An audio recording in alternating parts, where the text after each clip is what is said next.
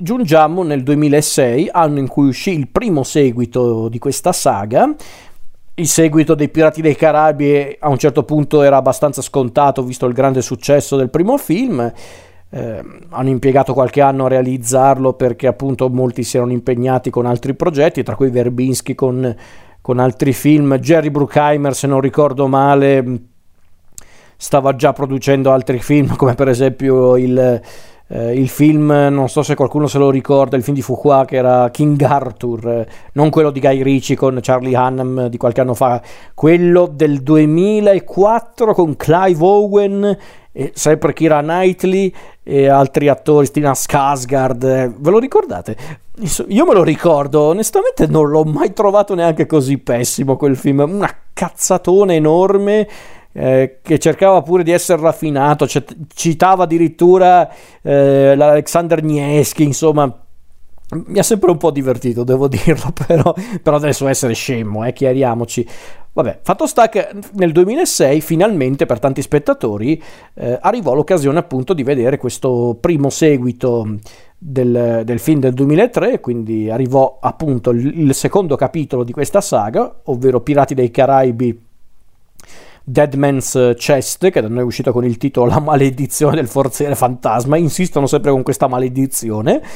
Eh, un film che fu girato peraltro contemporaneamente con il terzo, che uscì l'anno dopo, ovvero Pirati dei Caraibi ai confini del mondo,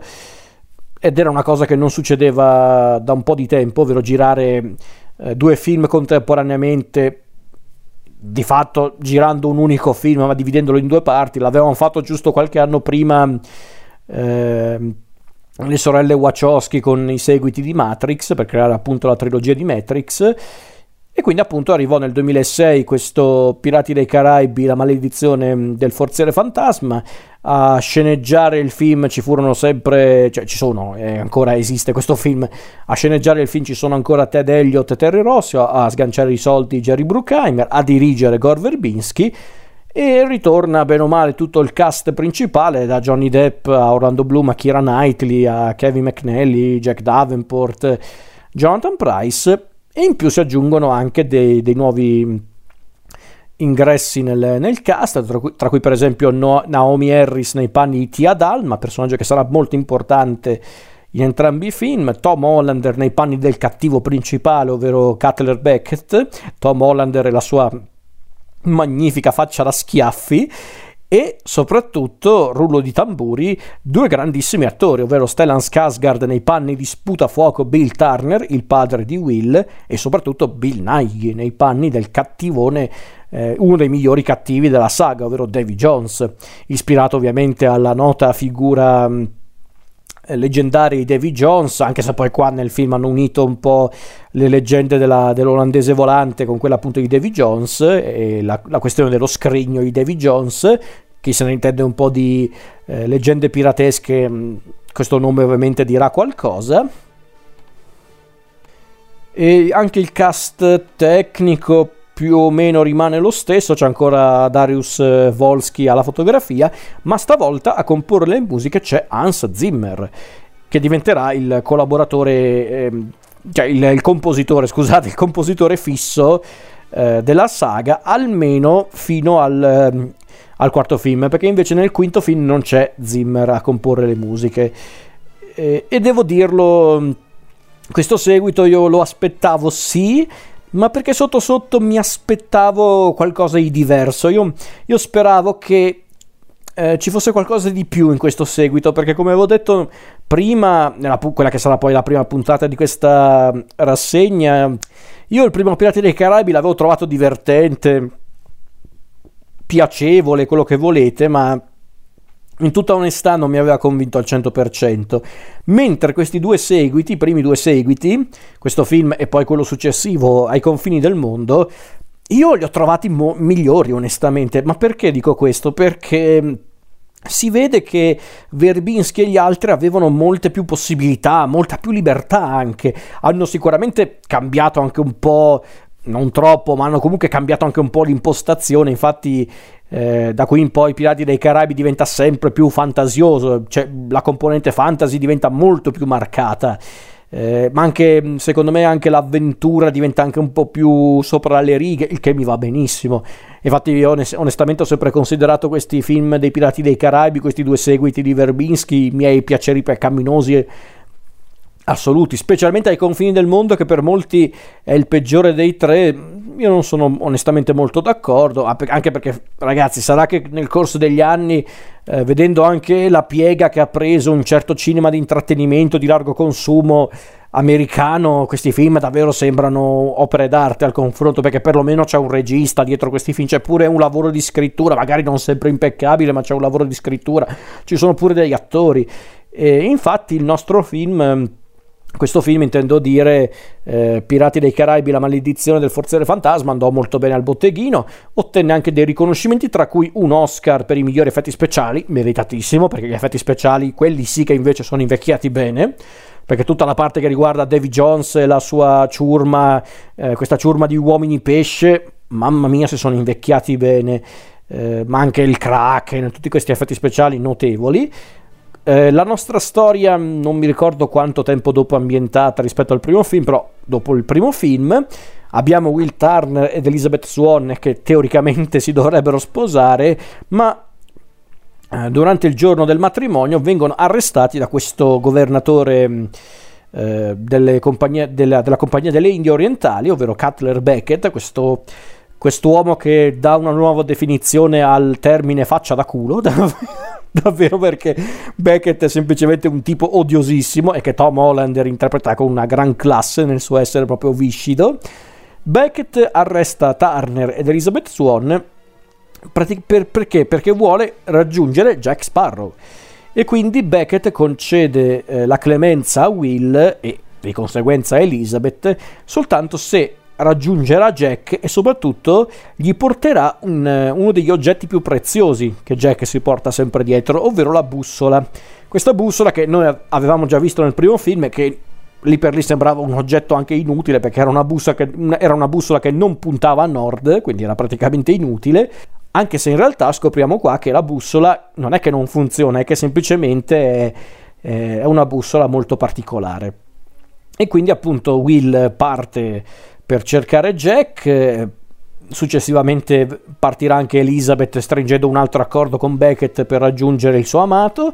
e inizia appunto questo gioco di complotti tra Will, Jack, Elizabeth, Beckett e altri personaggi per trovare in pratica il bottino tanto bramato da Beckett, ovvero lo scrigno di Davy Jones. Eh, scusate, non lo scrigno, mi correggo, il forziere di Davy Jones, lo scrigno è un'altra cosa. Chi è Davy Jones? Davy Jones qui è il famigerato capitano della, dell'olandese volante, questa nave fantasma su certi aspetti che, che dovrebbe teoricamente traghettare i morti verso l'oltretomba, ma invece va in giro a fare quel cavolo che gli pare e appunto il capitano dell'olandese volante è Davy Jones, questo temibile capitano che è appunto eh, segnato da una maledizione che, che, che appunto eh, si ritrova appunto sulla propria pelle diventando proprio un uomo pesce, un uomo polpo anzi. E appunto inizia questa battaglia tra questi diversi fronti per, per, cercare e trovare il forziere di Davy Jones. E che cosa conterrà mai questo forziere? Il cuore di Davy Jones, proprio il suo cuore eh, che è l'unica cosa che lo rende appunto il capitano dell'olandese volante. Quindi chiunque eh, si dovesse eh, concedere appunto eh, il, come posso dire, il privilegio su certi aspetti o la, o la condanna in base ai punti di vista eh, il privilegio o la condanna di prendere il cuore e utilizzarlo per i propri scopi, potrebbe appunto dominare l'olandese volante, ovvero una nave che non può essere affondata, una nave praticamente invincibile, quindi è proprio una, una situazione molto delicata, perché infatti Beckett vuole sfruttare Davy Jones per i propri scopi, invece Will, Jack e gli altri per altri scopi ancora. Questo di fatto a grandi linee è la storia del secondo film e io ve lo dico, l'avevo già detto un po' prima, ma lo ripeto, è sicuramente uno di quei casi in cui il seguito è migliore del film originale. Qualcuno potrebbe pensare che sto dicendo un'idiozia, liberissimi, eh, per carità, sono anche opinioni personali. Ma io in tutta onestà guardando questo film e poi anche quello successivo, alla fin fine sono un unico film diviso in due, Ecco, io guardando questo film pensavo, oh, era questo che io volevo dal primo film, ovvero avventura, fantasia, divertimento, ma anche tanta creatività, tanta anche costruzione dei personaggi.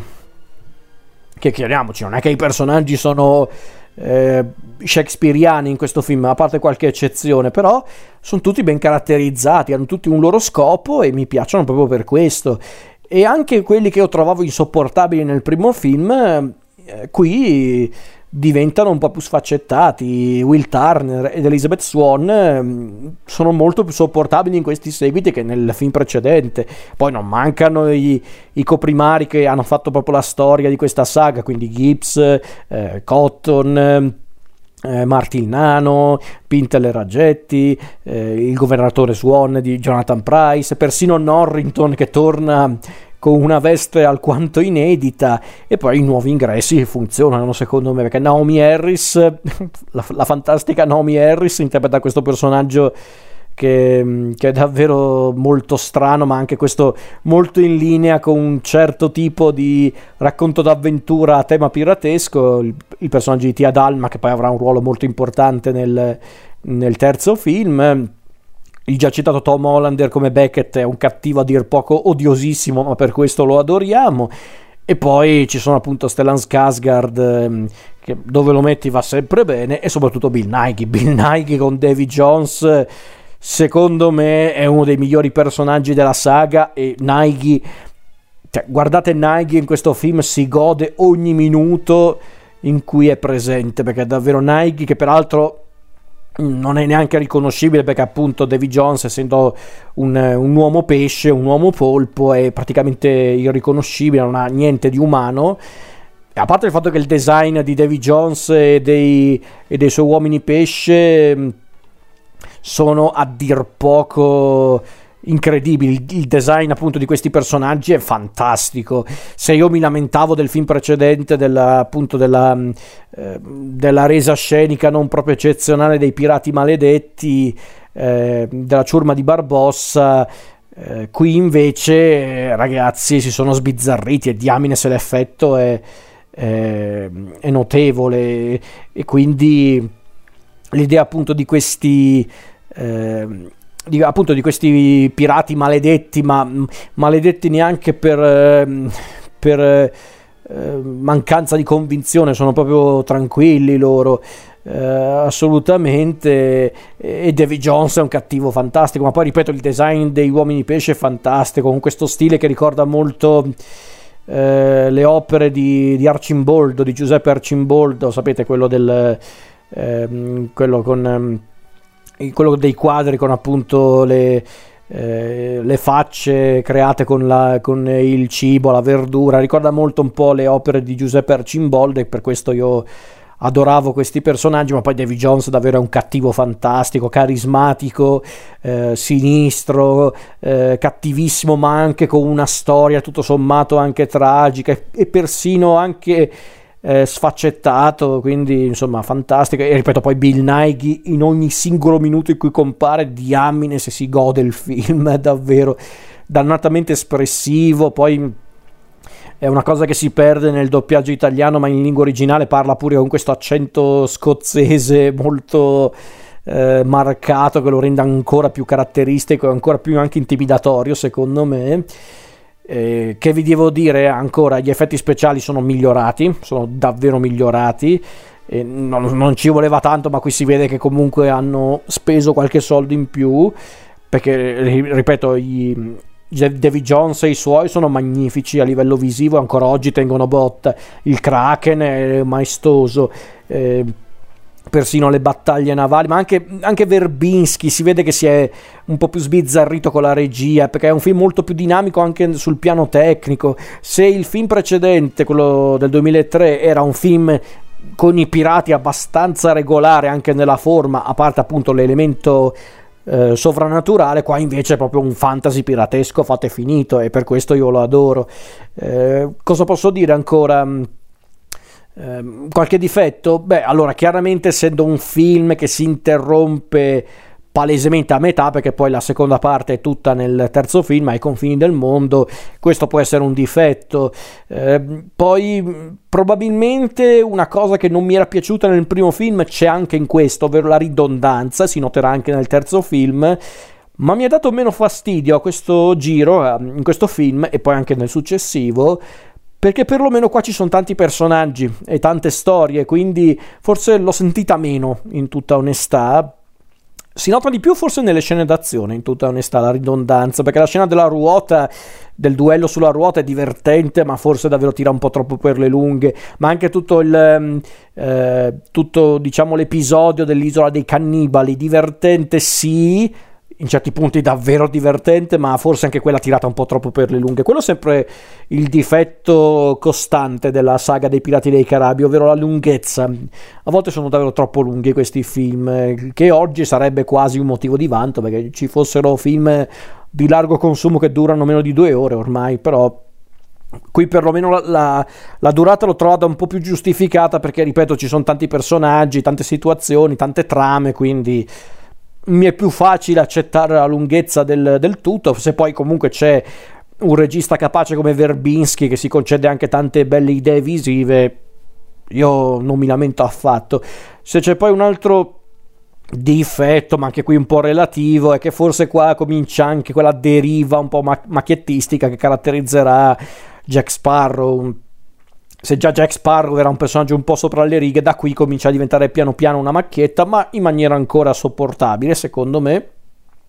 E qui torniamo al, al punto di prima, qui forse con il fatto che non è l'unico personaggio principale, questa cosa diventa anche più sopportabile, cioè vederlo appunto diventare un po' più macchiettistico, intendo dire. Mm, cos'altro posso dire? Scen- ehm, scenograficamente parlando è notevole, eh, i costumi, il trucco, le scenografie, per l'appunto gli effetti speciali è tutto bello da vedere in tutta onestà. Persino la fotografia di Wolski mm, che è decisamente diversa rispetto a quella del primo film, però mi piace, proprio su quell'aspetto è davvero un film bello da vedere. Poi perlomeno in questo film c'è una regia, c'è comunque una costruzione narrativa efficace. Eh, anche uno di quei film che valorizza bene o male tutti i personaggi, sia quelli principali che non, quindi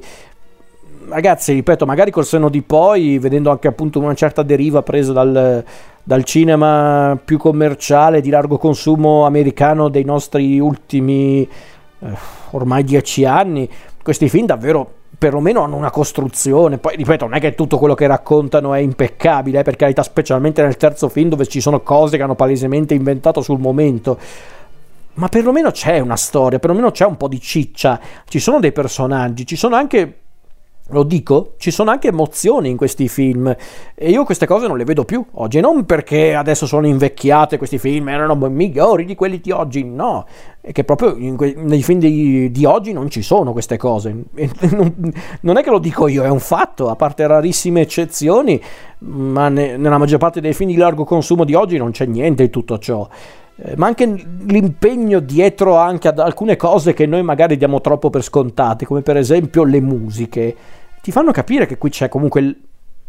il lavoro di persone che davvero ci credevano nel progetto, perché per esempio in questo film, nella maledizione del forziere fantasma, c'è anche secondo me la miglior colonna sonora dei Pirati dei Caraibi. E non perché è Hans Zimmer, ma perché proprio qui secondo me c'è la colonna sonora più creativa, più divertente. Eh, ci sono ovviamente anche temi provenienti da, dai film, eh, dal film, scusate, dal film precedente, però ci sono anche dei punti che davvero io l'ascolto ancora oggi e penso, mamma mia, che, che roba incredibile. Tra il tema del Kraken così epico e ansiogeno, il tema di Davy Jones invece con l'organo un po' più eh, è un po' più sinistro, ma a volte anche un po' malinconico e tenero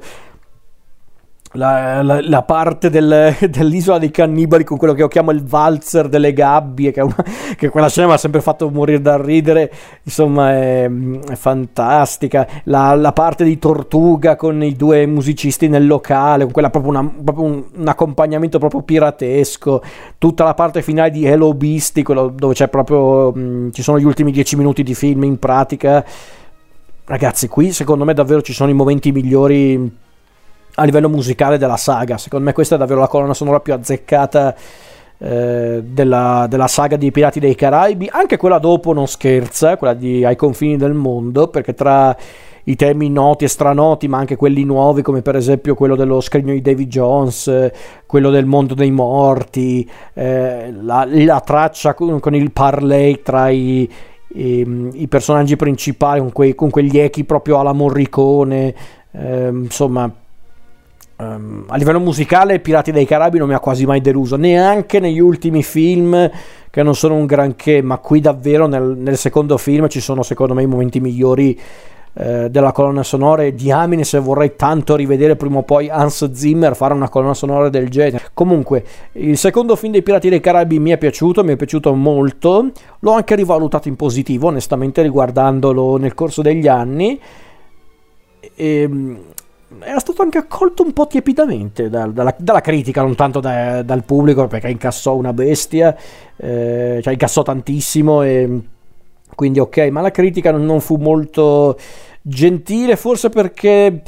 una cosa va detta, forse eh, si distaccava un po' troppo dallo stile del primo film, non tanto per lo stile in sé, ma effettivamente veniva tutto portato all'estremo che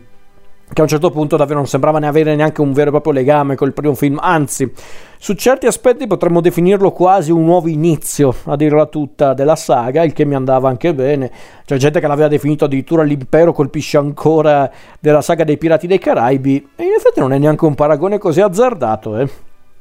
in tutta onestà, io vedo molto anche di Star Wars nella prima trilogia dei Pirati dei Caraibi. Il primo film un po' incerto, ma con tante belle idee. Il secondo, decisamente più indovinato, che cercava anche di esplorare i personaggi e di presentare eh, nuove idee. E poi il terzo, non proprio impeccabilissimo, ma perlomeno una degna conclusione della storia. E adesso, cioè adesso ci arriveremo con la prossima puntata.